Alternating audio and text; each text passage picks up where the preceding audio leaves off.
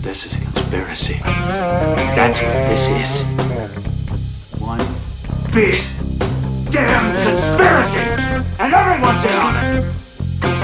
I know what's going on. Did IQs just drop sharply while I was away? The person is smart. People are dumb, panicky, dangerous animals, and you know it.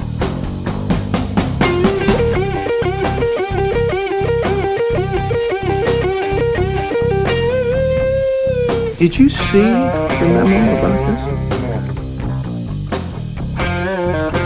this? Just when I think you couldn't possibly be any dumber, you go and do something like this. Don't you see what this means? This is it! This is the beginning of everything! I've been waiting for this all my life! Welcome to episode 19 of your Missen the Point podcast, where we discuss the weird, the wonderful, and the downright bizarre aspects of life, as we have conversations with people from all over the world. Today I'm joined by a fellow podcaster and host of the Imaginarium of Thought podcast, a show that provokes your imagination, probes your mind through great guests and fantastic topics. Today's guest is a guy with a fantastic way of viewing the world and questioning the reality of what is presented to him. Let us welcome the Berserk Space Cowboy himself, Ron Weed. Welcome, Ron. Well, man, appreciate it. Thanks for having me on, and that's a pretty cool intro. No problem at all. Now, I first heard you on Monday Night Master Debaters with our friends over at Dangerous World and Great Deception Podcast. And then I had a mutual friend, General Lee, tell me to reach out to you and ask you about some of your crazy, bizarre stories that something that I'm interested in as well, which is a lot of stuff around like the Firmament, Lizard Man, like all sorts of crazy topics. Yeah, and it's crazy for me because my life is relatively normal, and it's just these like events just kind of happen, you know, and it's these you know, which I feel like with a lot of people out there, they could seem very normal on the surface but then have very strange personal lives, you know. Okay, so the old saying, you don't know what's going on behind closed doors, and people in our community have even stranger things going on, don't they? Yeah. So where do you start, mate? Where did all of this type of things start for you? When did you start viewing the world a little bit differently? Were there any events that kind of spurred that to happen, or did it just happen naturally like the rest of us, where you pick up a conspiracy theory book in high school or primary school and start thinking differently? Was it an event, or did it happen naturally? Well, yeah, it's a mix of different things, and it's kind of both, because you know, as I got a little bit old, for me, it was Obama becoming president, because I was an Obama supporter. And I'm like, yeah, he's transparent, he's going to change. And, you know, a few months later, he was doing the exact same thing Bush was doing. And I'm like, what the fuck? And, you know, I started looking into, you know, because you hear the conspiracies and stuff. So I started looking into it. I'm like, wow, they're actually friends behind the scenes. You know, and it's all bullshit. So that kind of got me realizing that these experiences I had when I was younger, maybe there was a lot more to that than I thought. So it was kind of something like that. And for me, it was actually my first conscious thought. Like the moment I realized I was able to think, you know, I was like aware of my surroundings. Do you remember your first thought? To be honest, I can't. No, I do not. Yeah, it's there's a blend of that. Like some people don't. Some people, the most people remember it around 5 years old, and then I've heard some people remembering thoughts when they were in a cradle. And then the other day, I heard somebody say they remembered being born. Like what a traumatic event. And so for me, my first conscious thought is I was looking up at this lady, and I was like underneath, like the earth, like It was like it wasn't the earth, but it was like a crust. It looked like that, like dirt and roots and stuff like that sticking out through the bottom.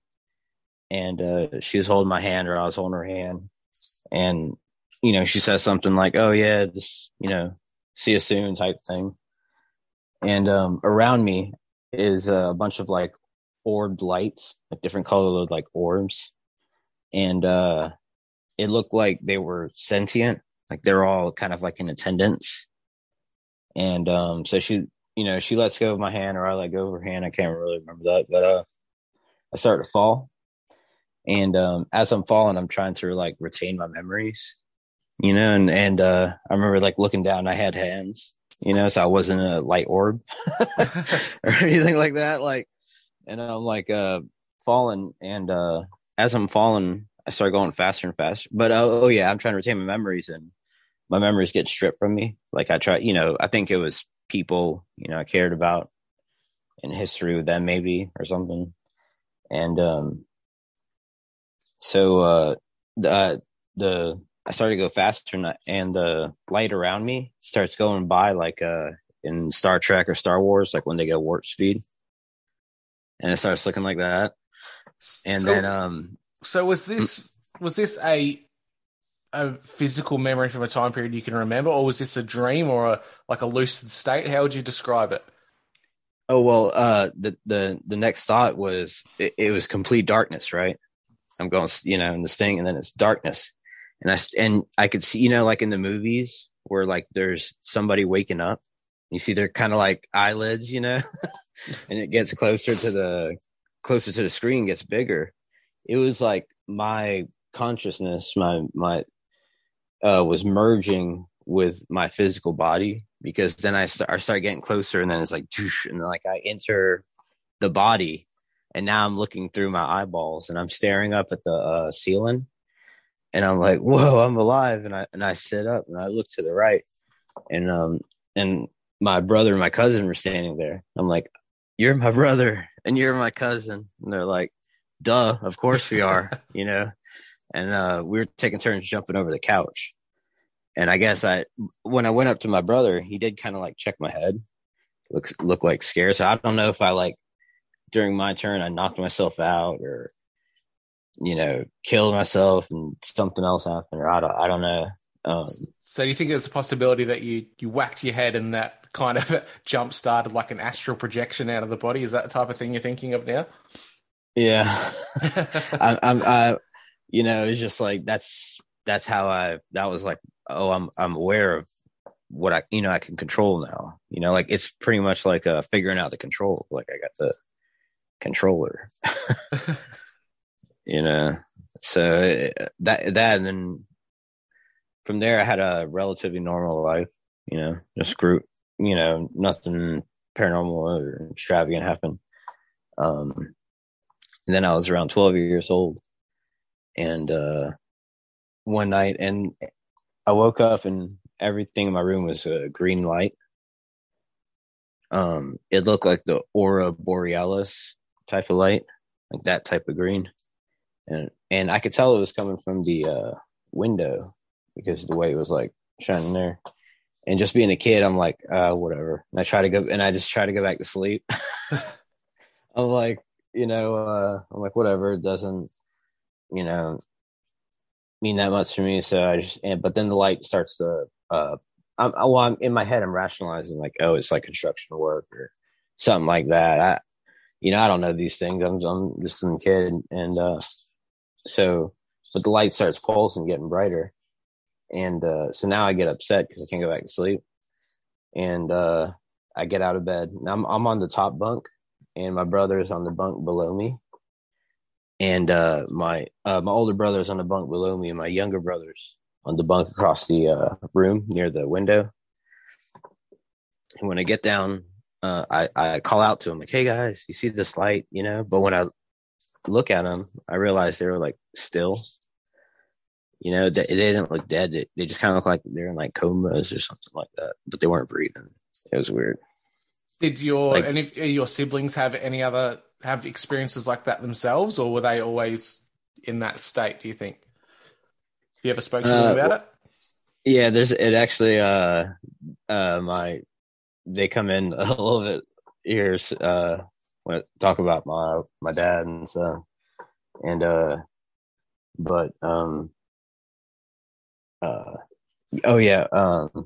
when I'm calling out to them, right, I'm like, oh, what do y'all do? You know, like, I'm like, what's going on? Like, why are they, you know, like this? But I'm still rationalizing in my head, like, there's got to be a reason for this. I'm not thinking aliens or any of that shit. You know, I'm just like, I don't know, man.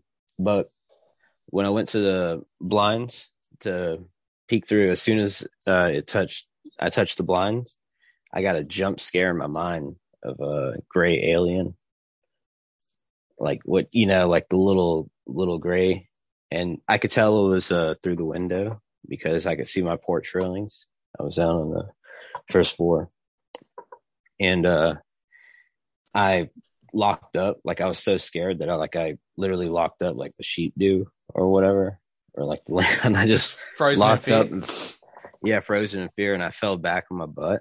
And at that moment, that's when I realized what the fuck is going on. Like, okay, I'm thinking like normal, nothing. And then now I'm like, okay, this is some weird shit going on now. And I'm like, get up. And, you know, the fight or flight, I just froze because I was thinking about running upstairs, waking up my dad, you know, but then I'm like, man, if I leave the room, they're just going to snatch me up.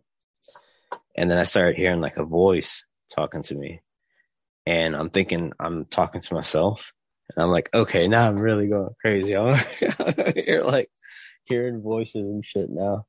And it's telling me like, calm down, like relax. Everything's cool. You're actually lucky.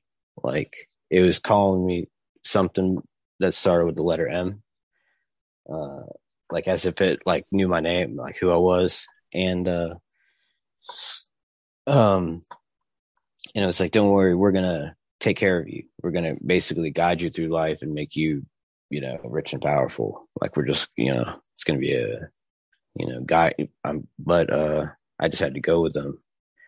So I'm like, okay, in this moment, even though I was like scared and everything like that, and I'm talking to myself and everything's just crazy in my head, I'm like reaching out for any positivity. So I'm like, okay, let's just go. I'm just going to go with it. Maybe I'm just going to walk out the room. I'm like, let's just get the show over with, you know, yeah, let's go. But as soon as I got to the door, I was, they said, hold up, you know, you got to make a choice. And I'm like, choice. And I looked to the right. And my room stretched out, you know, like in the movies, like, you know, like it stretches out. And, you know, when it happened, it was one of those kind of things, like it was kind of like the choice, you know, and I think, you know, it was like words that needed to be spoken. It was kind of sort of like choose which one, you know, is going to be, you know, the cost or whatever. So, and not sorry to interrupt you, but I'm just putting a few things together in that little, in the story you're telling so far. You saw a light outside your room. You saw something that the whole room was illuminated. So the whole room's illuminated. Mm-hmm. It's bathed in light. You saw something that instantly gave you a sense of fear to where you locked up. You heard a voice inside your head from an entity that was offering you riches, well, all these wonderful things, but you had to give it consent. Now, not to put words in your mouth, but I know for a lot of people out there that would be of the Christian ideology, that would be what you would think of as like a demonic entity maybe offering you things. Where do you come from it? Because it's described as quite alien-like, and what's typical in encounter stories with interdimensional beings or aliens. What do you see it as? What's your consensus now? I have, you know, many reasons, you know, thoughts, like, some people said, maybe I was being like tested, and then some people were saying like, you know, maybe I would be like a puppet, like basically like a djinn or something like that. You know, it's basically like, be careful what you wish for. 'Cause it's like, yeah, you would get all of these riches and stuff like that, but you would only get to see it. Like you would be having it, but you wouldn't be in control of the vessel. Basically, like you're just there, you know, experience it all, but they're the ones that operate you know, take control. So like you're just a puppet, basically, like puppets for djinns to come into the world, stuff like that. Like using you like a skin suit when they get to really skin enjoy suit. Everything, and you're just behind the wheel observing as the as the co-pilot and the passenger. Like, yeah, basically that. Yeah, you're just the passenger. So what does that do to you at someone such a young age? Did you speak to your parents about it? There's more to it. Like, okay, like, that's sorry. Sorry. Like, so when that happened, right? Like, for the, you know, of course, I'm like dots going in my head, but my older brother is like type 1 diabetic. So, like, for a second, that thought pops in my head, like, he's type 1 diabetic. You know, it's just like our brains do that, you know what I mean? And they jumped on that thought. And, cause it's like, you can't, like, that was the other thing, too, is because I try to, like, hide. And it was like, dude, they're in your fucking head. Like, you can't even, like, hide your thoughts, you know? Like, oh, this is not good. But, they jumped on that and they were like, giving me visions, driving a, you know, boat and doing all that shit. And the last vision, I was like walking into some like building, and I was wearing like a trench coat and shit, had present like gifts in my hand, and I was handing them out to people and stuff. And some dude's like, oh, if your brother was here and blah blah blah, and that kind of snapped me out of the vision. I'm back in my room and I'm like, nah, I'm good, you know, I'm not gonna go through that, like, fuck that. And they're like, why? You know, like, cause, and I was like, cause that's not what God would want. And they started laughing. They're like, oh, you know, who's God? What's God? Where's God? Why isn't God here making any, you know, offers to you like this? And it's like, maybe it's cause we're God. And it was like, well, it was kind of like more demonic to me. Yeah. And it was one of those kind of like leap of faith almost. I could see if other people in my position, they'd be like, oh shit, yeah, there is no God, you know, I mean, these things are, I'm having this kind of experience, where's God, you know? And I yelled out, I was like, you're not God, God is good and he's more powerful than you. And then they started, you know, being the charming way of talking to me ended, and they, you know, started flooding, you know, bringing up, you know, embarrassing thoughts in my head and all that kind of, you know, that kind of stuff. And now I'm pacing back and forth between my brothers and that little space there in the room. And I'm like pulling my hair, you know, cause I'm like, oh, I'm going crazy, you know, like, but when I got to the closet, I got another vision and I saw a galaxy, and it was like kind of like a donut galaxy looking thing. And it was spinning one way, and it was red and orange looking. And then it slowed down and stopped, and then started spinning the other way. And then it turned into like dark blue, purple kind of color. And then the cloud, even though it doesn't have a face, it's just this donut circle galaxy thing, it smiled at me. Like, it was like, you know, like when, you know, because they say how it is with smiling to somebody, you know, if they're kind of brings spirits up and stuff like that. So it was like, I was like, oh shit, what the fuck? Like, it's like one of those like acid moments, you know, you taste an emotion and things like that, you know. So now I'm like, okay, whatever. I'm really losing my mind. I'm like, I'm just dreaming, right? I gotta wake up and everything's going to be normal. So I climbed back into my bed and, you know, get under the blankets, curl into a ball, and I close my eyes. I'm like, I'm not going to wake up. I'm just going to, you know, go back to sleep and everything will be normal. And I get that like sixth sense feeling, you know, the goosebumps. I'm like, I just do the little peek just to kind of, I was just like doing that. And then as I looked back, I saw a reptilian humanoid like shift through the door, like, and it like floated, you know, it was like, and then it did like a quarter turn, like military style, just like, and was staring at me at the end of my bunk bed. And it didn't look like the draconian type, you know, reptilian that people show you. It was like a salamander it was like an amphibian type reptilian thing, like more like a salamander or something like that. Like its teeth, because it was smirking at me, its teeth were like tiny shark teeth. But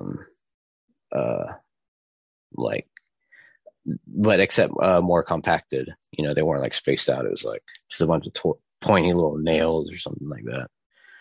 And so what was the impression that you got from this? As soon as you saw this, you, like you said, you had that sixth sense where you had to turn around and you saw it. What was the guttural feeling you had when you saw this thing enter the room? I was already like, it was like, all right, what, I don't give a shit, you know, because I checked out in my mind already. I'm like, when I had that moment, I'm like, oh yeah, I'm done. Like when you had like too much internet for the day, I'm like, oh no, it's just, I can't even take this anymore. And so I was like, whatever, this fucking thing eats me. I don't care. And and it was like, you know, I take the deal, blah, blah, blah, you know, the shit. So I'm like, you know, but I already made my decision in my heart, you know, so I like, I closed my eyes and I try to go back to sleep. But the second time I had my eyes closed, I saw a vision. This time I saw another vision, and it was humans. And it was one dude sitting down in a chair looking at some monitors, and then there's another guy like kind of like leaning over his shoulder, like watching the monitors and stuff too. And then you know, I wake up and it's like kind of like a scene change, like it's daytime now. And I wake up, I'm like, oh, I'm alive. And I run into the kitchen to tell my family, and everyone's like, oh, it's just a dream, you know, and stuff like that. I'm like, oh shit.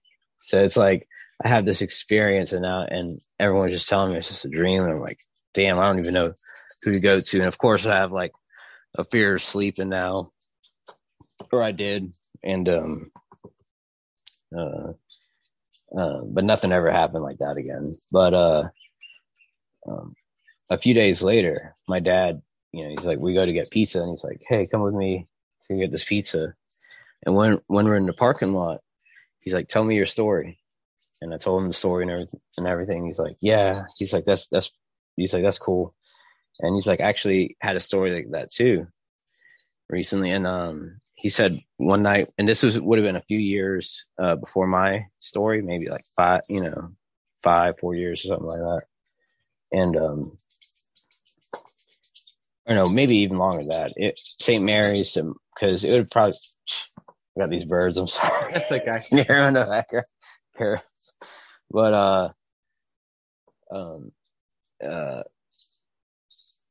my brother was real young, you know, could barely understand what he's talking about and stuff like that. And but my dad, he wakes up, hears a noise, and he's, you know, goes to investigate, goes to the door, and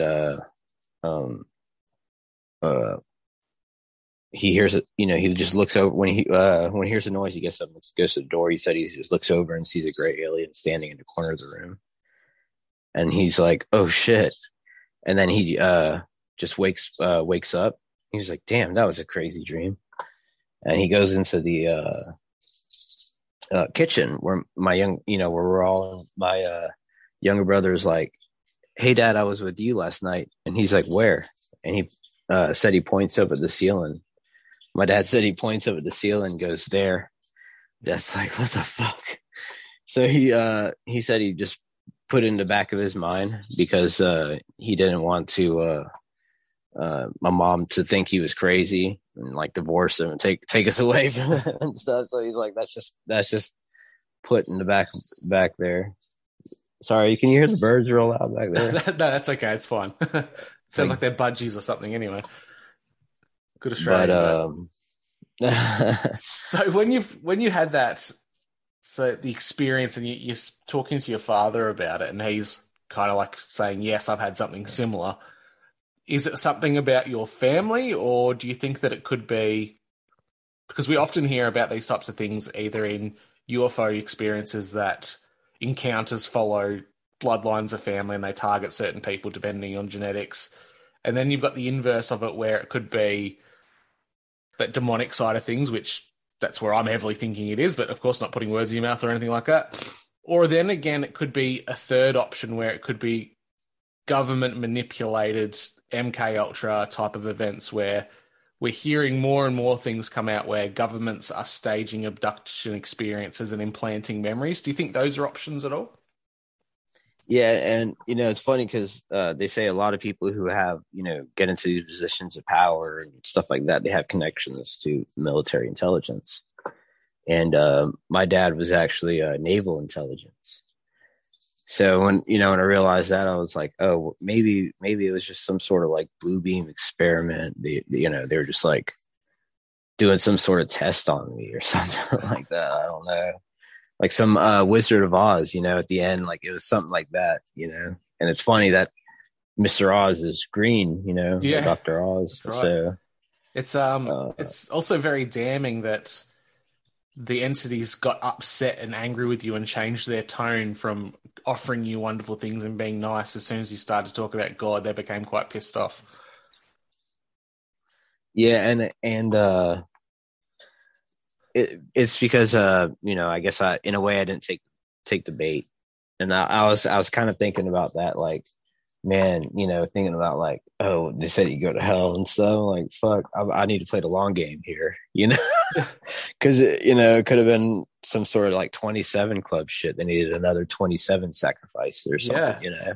So here's a question for you then: were you raised in any Christian faith at all? Were you baptized as a child? I was, yeah, born Catholic, Roman Catholic, you know, because I'm half Filipino. That's like the main population, yeah, that's it. Main religion. But yeah, so the thing with my dad too is, I guess he had some sort of reputation amongst the special forces and those kind of guys. Because when I was a kid, you know, I had you know, those kind of guys telling me, oh, your dad's a legend. Like, I was cleaning a pool for a Green Beret colonel that he knew, and this guy remembered him from Vietnam. And I was like telling me, oh, you should have seen your dad in the Vietnam days. And so I'm hearing all this stuff. And so I even got to see, you ever seen Black Hawk Down? Yes, yeah. And so I got to see that in theaters 2 weeks before it was released to the public, with the people that were there involved. And it was crazy. You know, everyone else is like military. You know, they got the military shirt, you know, shirt and pants on, the casuals. And it's just me, my dad, and my older brother were just like dressed like civilian. And I'm like super intimidated because everyone else, like, you could just tell like you're in there with like some wolves, you know. And so you know, that was pretty cool. But I found out recently he was actually like directing people back to the arena or something like that. He was involved with it in that way. And I even heard another story. He said, "Oh, we saw the story about being in a van and an infantry soldier. They stop him at this checkpoint, and they, you know, to clear the back of the van." And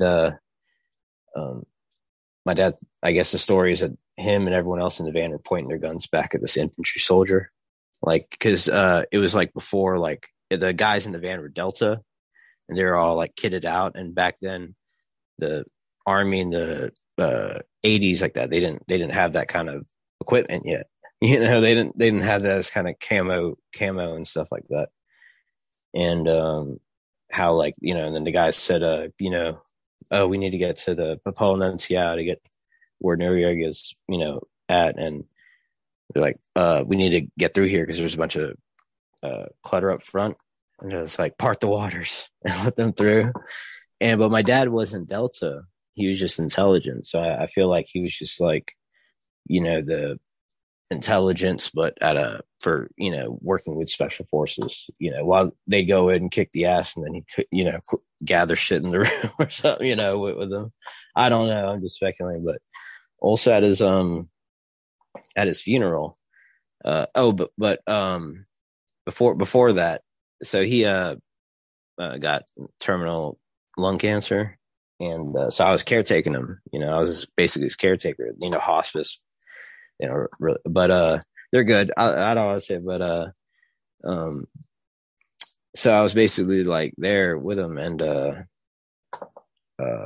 one day, you know, he I was walking by, and he grabbed my arm and I look over at him, and he's like, "I went to the moon." I'm like, "What?" He's like, "Yeah, they took me to the moon." I'm like, "What are you talking about?" And so this wasn't in the past. He did tell me one story where he said, "Oh,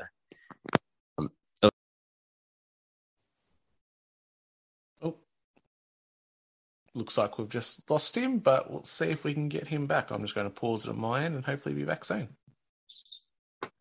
Oh, he's back. There we go. You dropped out. My bad. That's okay. So, I guess I shouldn't hit this button on my headphones or whatever. But and I'm trying to ask him what he saw on the moon and stuff like that, and he said he couldn't really explain it. I guess basically what happened is they showed him he had to watch some videos, and then they took him up to the moon and basically just gave him a tour of it. I guess he said on the back of it, it's like a base, you know, like it's like all lit up and stuff like that. And they went, he said, you know, something opened up in the ground. They went inside of it. Now, did he describe who was operating this space? Was it the U.S. military? Was it global military, or was it something else? I asked him, and he said it was humans, but they, you know, just regular. They look like regular humans, I guess, in suits. So it could have been like, you know, how they say like a lot of these aliens are basically humans from different dimensions or whatever. So it was just like, or whatever kind of thing. But yeah, he said it was just like humans. So when he they were taking him around, showing him stuff. The one story that he really wanted to get through to me, he said he was walking down one of the hallways, and he was trying to get me to explain what the tablets were, you know, the iPads and stuff. And I was like, "Tablet?" He's like, "Oh yeah, yeah." He's like, "So there's a guy looking down at it." And when I walked by, me and him made eye contact, and we're looking at each other. And then he said, as they were like making eye contact, two like, you know, like tall aliens, like tall white, you know, they kind of like grays, but they're like different. He said they like walked in between them, and the guy never averted his eyes from my dad and just went back. You know, he never looked up at the aliens, and then he just went back down and started looking at his iPad again. But I was like, "What the fuck?" He's like, "This guy's just like used to these things, you know, it doesn't even like, you know," my dad's just like in shock, like, "What the fuck?" He's like looking, you know, some men, you know, looking around, some Men in Black type shit or something like that, you know. They showed him around, and they took him from his deathbed, and yeah, that's what happened there. And then the other story was he said they were overlooking some base, and he saw a spacecraft lift up from it and take off into the air, like really fast, like. And he was the people on the, you know, behind him, like he said the guys like 200 yards or whatever behind them, they're like on the head fence, like, "Oh, did you see that? Did you see that?" My dad's like, "No, I didn't see anything. I don't know what you're talking about. Is anything?" And they later on when they were, you know, back at the thing or whatever, he said they took all the shit off. He's like, "Man, you didn't tell people you didn't see nothing." You know, he's like, "If anybody comes and asks you, you didn't see anything." And he said that's what happened. He said they all got interviewed by dudes in suits. Like, it's a good career killer if you talk about it. Start talking. So, yeah. And then at his funeral, you know, they did the flag ceremony thing and everything like that. And they present the first flag to my mom. And they had a second flag that they presented to my younger sister. And I looked it up, and there's no like reason that they should do that. It's like against protocol or something like that. Was it another U.S. flag, or was it a different flag? Another U.S. flag. Okay. And but I heard somebody tell me recently it was a general officer flag or something like that. But so the guy went presenting the flag, kneeling down and giving it to my mom and my sister, my younger sister. When he did it the second time, my sister was sitting next to me, so I could see his medals and ribbons and stuff. And I saw the eagle and trident. So the guy was a Navy SEAL that was there, like presenting these flags and stuff like that. I'm like, what? My dad wasn't a SEAL, you know. He told me he wasn't one. But so I'm thinking he was, you know, something else, like some sort of intelligence. Maybe had a lot of clout with them and worked with them quite often, by the sounds of it. Mm-hmm. Could possibly just the repertoire with people out there, you know, putting in works. So he's not really the kind of guy that really like would tell you, oh, I've seen aliens and shit like that. You know, it's like I'm just kind of his son, so I was kind of his paranormal buddy, you know, because I was open to stuff like that. So he talked to me about it, you know. That's basically my story with that, with the alien stuff. Like I'm thinking like, you know, maybe it was some sort of like government testing because my dad was in the intelligence stuff, you know. I don't know if it was a part of the thing, you know. Yeah, well, I'm going to steal Nate from Reality Czar's go-to word. Fascinating. Absolutely fascinating story. Now looking back on everything you know as someone in the alternative media or a podcaster and all the things that you've learnt and researched over your time, you've just said that maybe it could have been related to your father being in naval intelligence. It could have been a test or something like that. Where do you see it going? Because we see it like broadly in the community. There's a big push for UFO alien disclosure with a lot of scrupulous people in there, people that have been caught out as flat out liars or government psyops. What do you think's happening long term with this possible agenda? If I forgot the part about the tablet thing, the most important part about that, he said don't be afraid of these things. You know, he's like, don't have fear. You know, be fearless. Basically, he's like, don't have fear. He just kept saying that, like, don't have fear. Don't have fear, because he was, you know, basically on his deathbed, he's, you know, and so he's saying that. But I feel like fear is what they feed off of, and it gives them their power.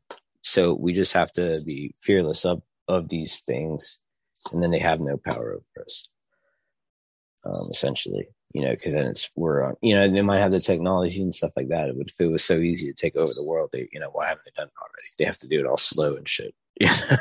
I think it's because maybe they're bluffing.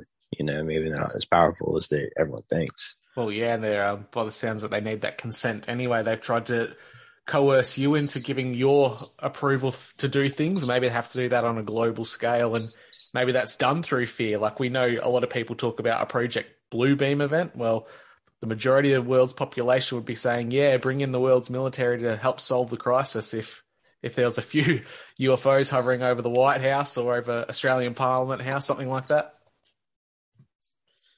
Yeah, but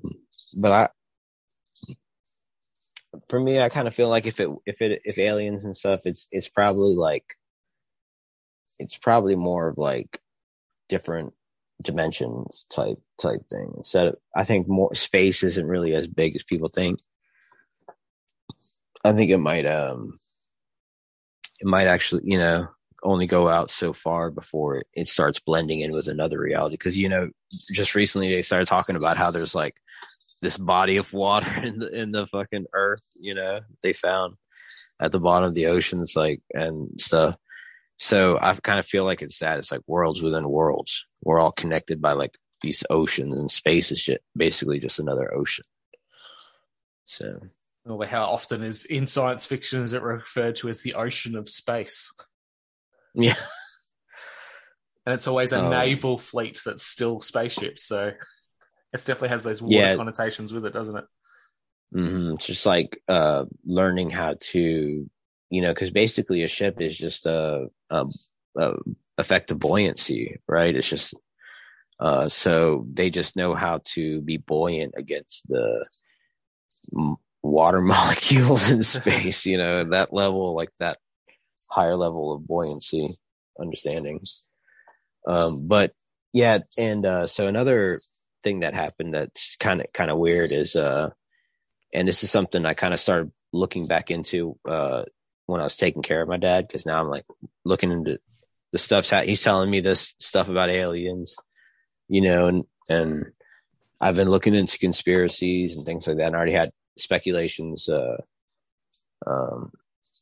know, like about, you know, maybe there's something weird that happened to me more. But in high school, I was taught some number breakdown, and it was just I was in class one day, and a class, it was the tables were like the long tables, so there were like four at each table. That was like our classroom down here in Georgia. It was kind of set up like that. And so he sits up and he's like, hey, you know, talking to me, blah, blah, we get to talking. And he's like, I can tell you got the light. And he's like, oh, whatever. You know, all right. He's like, let me show you this number breakdown thing. And so I got it actually on paper. I'm about to flip the camera around.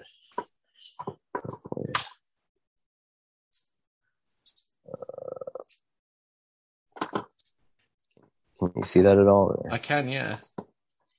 So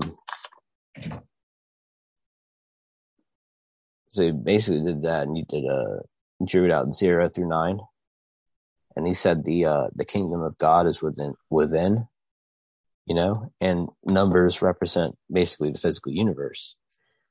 So maybe, you know, we look within that, and so if you add 0 plus 9 is 9.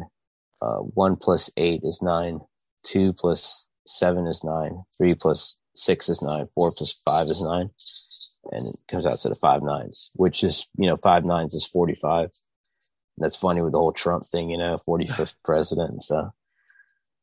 And then the numbers within the two middle numbers are 45, if you were to read it as a 2-digit number.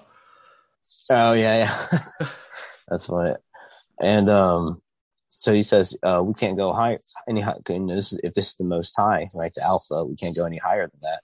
Because if you go at another, if you reach the next step, you're basically at the bottom again to reach the peak. You know, the straight 9s is basically like the peak of every mountain, you know, the mountains on top of mountains. So, so he said, we can't go above that. So we have to break down from God. So he goes, 0 minus 9 is 9, 8 minus 1, 7, 7 minus 2, 5, 6 minus 3, 3, and then 4 minus 5, 1.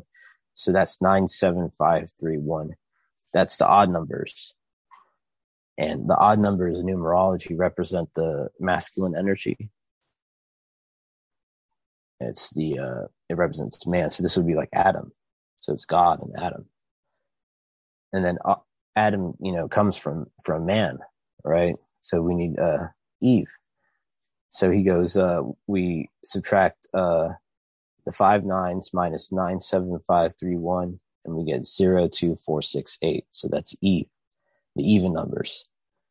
So that represents, you know, the descent. And then so if you subtract all of it, it becomes 5 zeros, right? And that's the omega. So in Revelations, God says, I'm the Alpha and the Omega, the first and the last, the beginning and the end.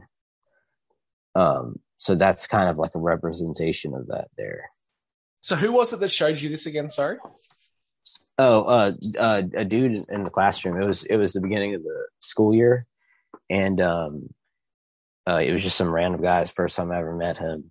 And it was funny because I sat down and another classmate, she sat down in the chair, and I showed it to her, and she's like, I don't care about numbers.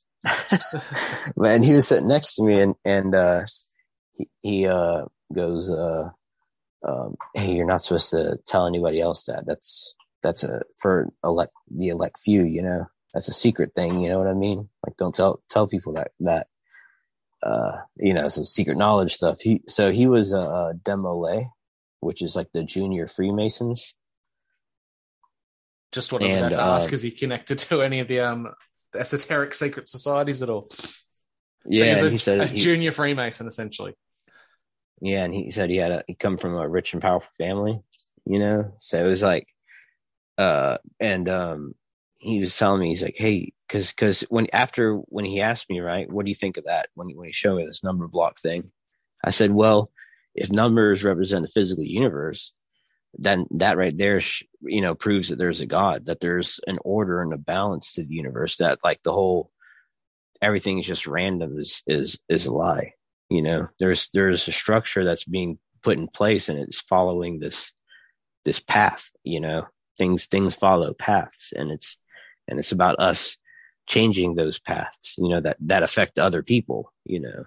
It's like, well, even mainstream scientists today, they go along with the grand design hypothesis that they may not necessarily say it's a creator, but there's design written into everything, in DNA, into molecules, into the way that the universe operates. So it's very much going down that lens slowly. It's moving away from a straight religious paradigm then to a straight scientific paradigm, where the two almost becoming blended and merged together. Yeah, like in that Thor, you know, like, yeah, here sciences and magic are the same or something like that. So he was telling me, he's like, yeah, you should be a Freemason. And I'm like, what's a Freemason? You know, and he's like, oh, it's a brotherhood. You know, but I wasn't old enough because I was in high school. You have to be like 18 or something like that. But I guess so. He got mad. Because when he said, "Don't keep it a secret, don't tell anybody," I was like, "Well, no. If it involves God, I'm going to tell everybody I know." And he's like, "Rich and powerful people aren't going to like you doing that." And I was like, "I don't give a fuck," you know. I got God on my side or whatever. And so the next day, because I remember going home and I'm like asking my parents, "What's a Freemason?" And my dad's like, "What the fuck?" You know, looking at me. But so you hinted on something that you said to him that I've always mentioned as well, that it's very much a split street as to whether Freemasons are good guys or bad guys, whether they can be trusted. A lot of people say Freemasons are just the average person, the person down the street. They just have knowledge that they've been keeping secret. But my thought has always been, if it's such important knowledge that mankind needs, why is it kept secret? And you asked that question yourself.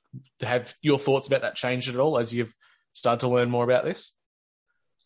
Yeah. Well, also too, because it takes a certain understanding of spirituality and esoteric, right? Like my other classmate, she just saw it and she was like, she just saw numbers.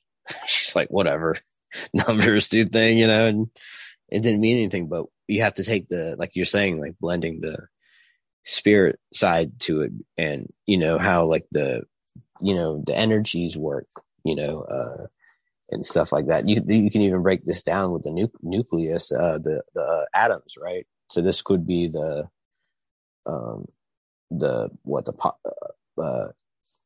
proton, electron, or whatever, and then the nucleus, and then the whatever. I can't remember. I actually had a little thing written out about but so proton, neutron, electron, that type of a deal. For each, yeah, and some parts of an atom. I was also going to say, like, so the next day in the classroom, right? When I came to class, they told me, they're like, "Nope, you're not in this class anymore. You're transferred to another classroom." They transferred me to another classroom, dude. And that's just how it was. And you know, I guess he really was connected, you know. And I was thinking maybe this was like some sort of like, I don't know if you've ever seen that movie Bones. Yeah, I have, yes. Like you get like, oh yeah, we'll take you out partying, you know, show you how it is, and get you, you know, try to get you, you know, blackmail on you and all this kind of crap, you know what I mean? And but yeah, so this is the thing here too, the five nines. I have it written out, the most high, positive, negative source. And also within it, you can break down the hexagram. And also within it, it's kind of like a key type thing. Like this is like the key. And then this is like the lock, you know, like God, the Alpha and the Omega. And then you have us, the seven, you know, this breakdown, basically like the 9 and the 0, and everything in between. And then, so what I did in this thing is I just, where I broke it down 0 through 9, I just reversed it and made it, did it the other way, and it broke out to 1 and 4 11s. So 1 plus 4 4. But for the audio listener, you know, I'm going to switch this up, but it also goes to, I don't know if you know the PQRST wave, like the heartbeat monitor thing. Yes. If you add up that, it becomes 90 PQRST. So it's another like that number block I showed you adds up to 90. So 90 being the alpha and the omega representation. Also here with the directions, right? If you break down the gematria of the directions, then the names, how many letters are in the word, and also the geometric value of the word, it all breaks down to 9, every single one of them, you know? So it's like almost like encoded into, it shows you how reality is like encoded through numbers, basically. Like 0 is like the what would be the static energy, you know, and like it's just ready to, and then 9 bursting out, it's like the kinetic, and then everything.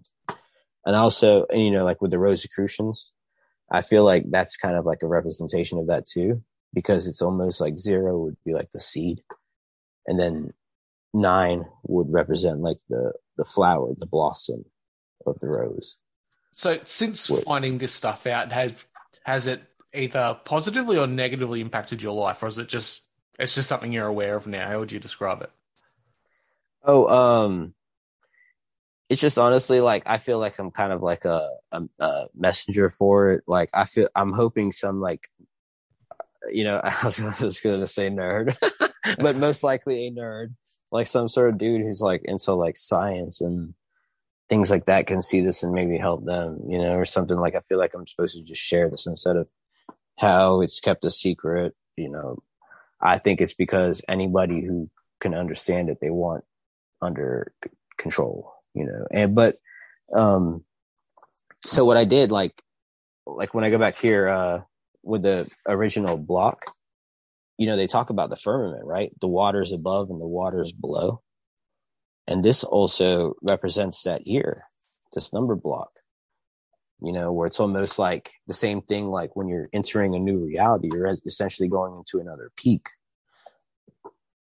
Entering, you know, it's like you're peeking out, and now you're starting at the bottom and merging out into that reality. Like the down becomes up, you know. But so I mirrored and reversed that and connected them, and it's 40 digits. The original number block is 20 digits, but when you mirror and reverse and add it, it's 40 digits. So 40 in the Bible is a very, you know, important number and stuff like that.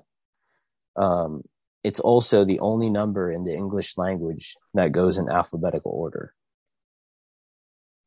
So it's like this number in the Bible that holds such significance, that was written in Arabic, you know, and translated into Hebrew, you know, ends up being the only number that goes in complete alphabetical order.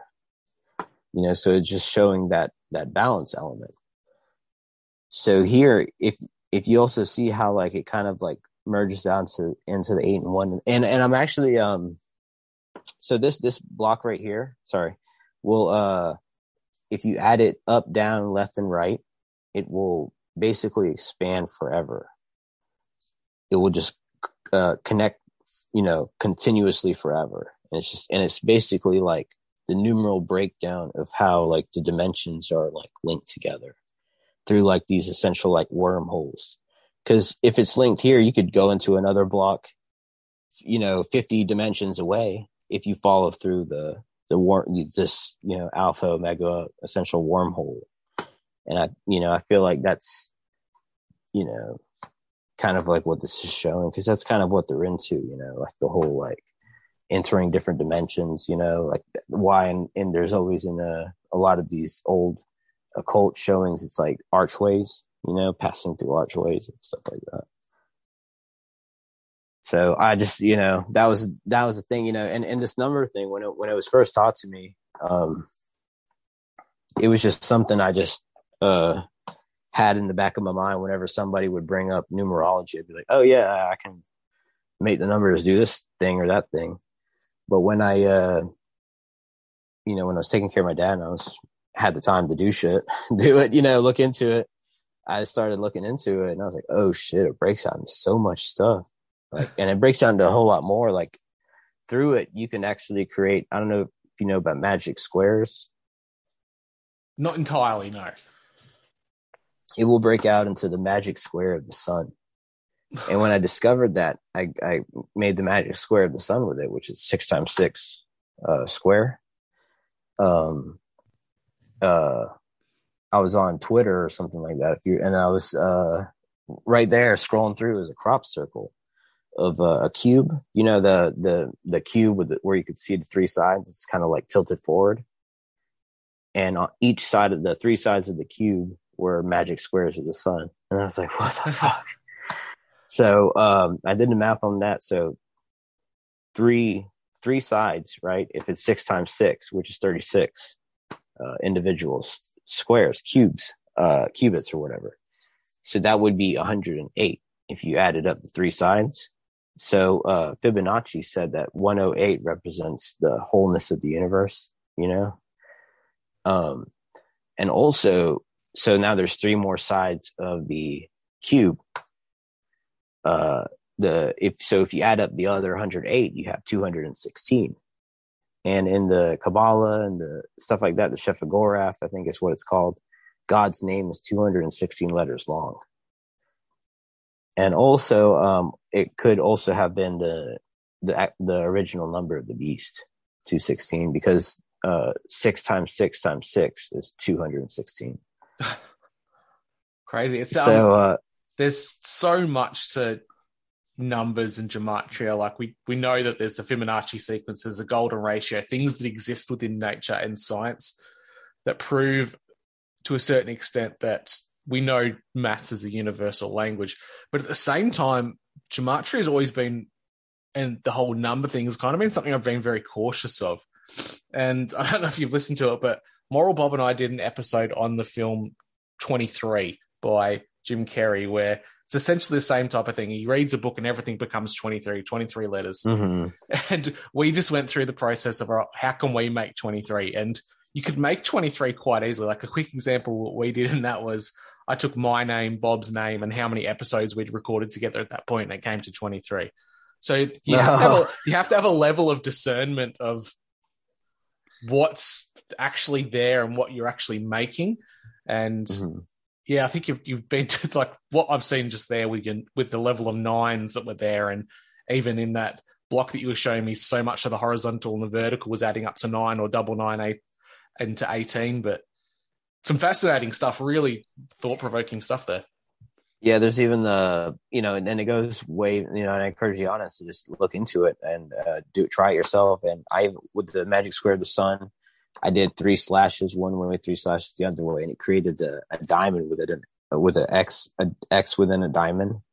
And then I did something else with the numbers. And of course, when it came out to like 32 dots or whatever, it started creating this holographic illusion, where basically like it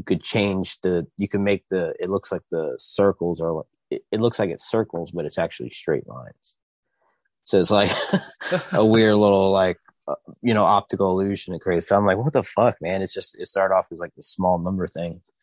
But the strange thing is with the whole 216 is, I did the gematria to my, birth name, and my birth name is actually comes out to 216. Dramatic, my you know, full birth name. And I was like, oh shit! Like, so that linking, I'm like, so maybe I just won like the devil's lottery. That's what I kind of like was thinking too. I'm like, my number just came up, and it's like there, you know.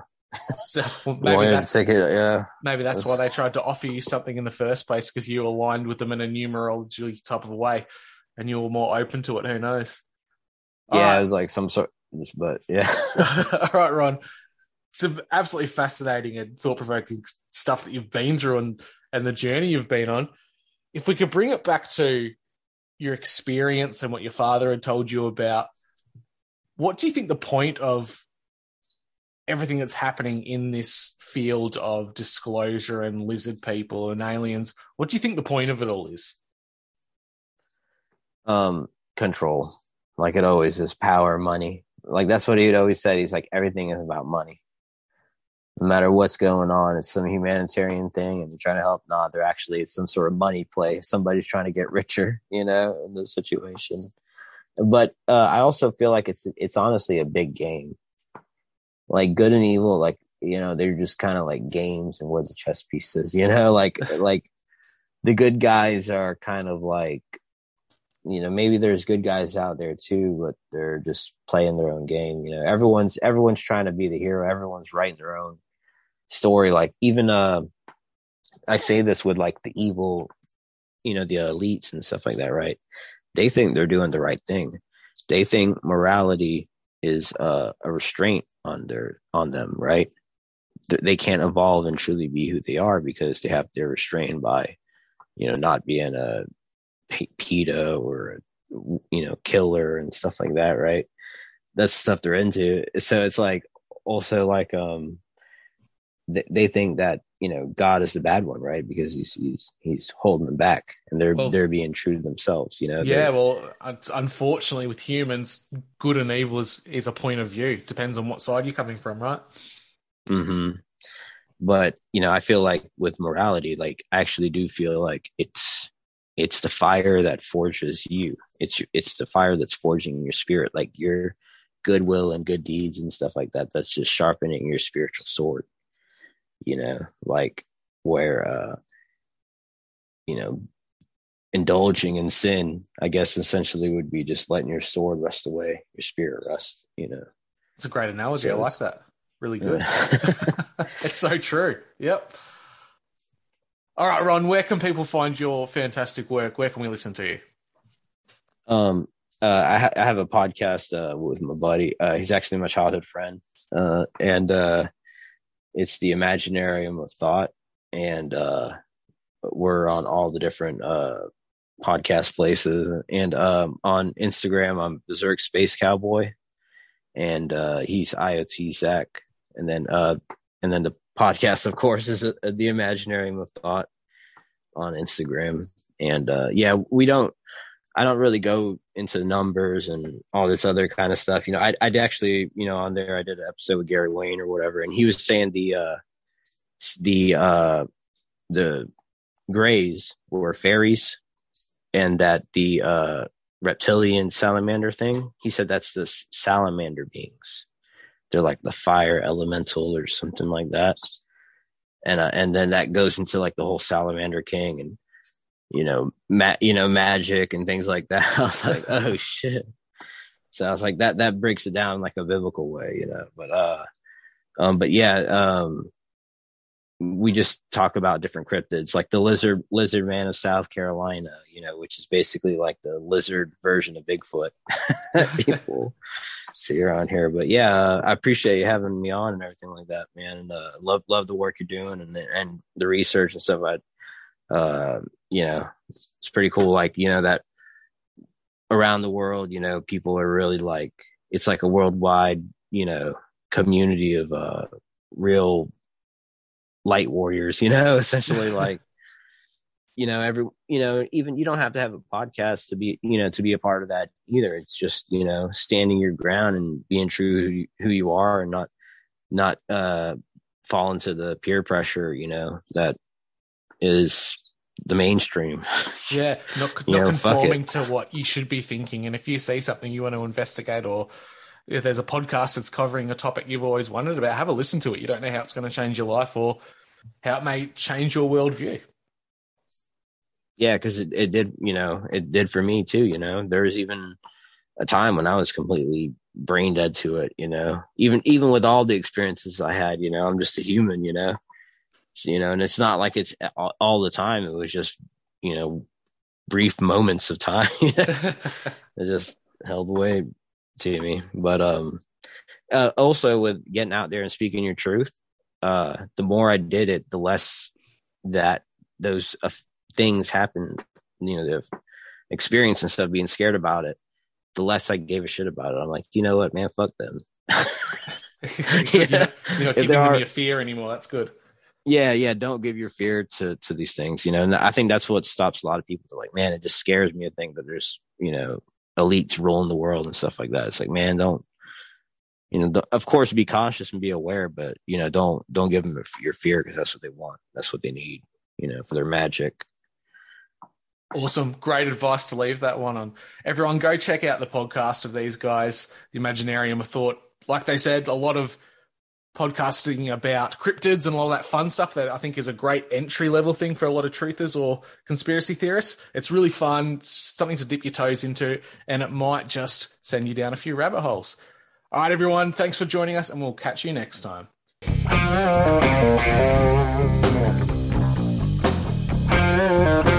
everybody, it's closing time. You don't gotta go home, but you can't stay here.